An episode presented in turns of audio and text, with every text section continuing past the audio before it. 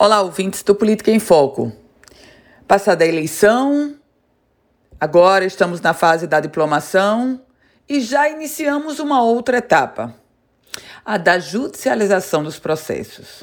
Meus caros ouvintes, vamos começar agora a acompanhar alguns desdobramentos do processo eleitoral, inclusive os pedidos de cassação dos prefeitos eleitos.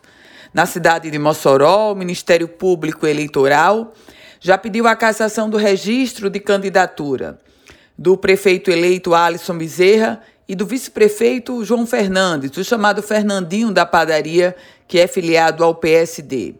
Além de pedir a cassação, o Ministério Público Eleitoral também quer que os dois sejam considerados inelegíveis pelo período de oito anos. Situação mais complicada ainda está na cidade de Açu.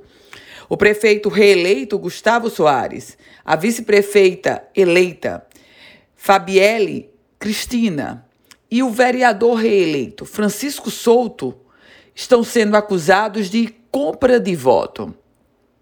Minha gente, no caso específico da ação do Ministério Público Eleitoral da cidade de Mossoró contra Alisson Bezerra, a acusação é de suposta prática de abuso de poder político.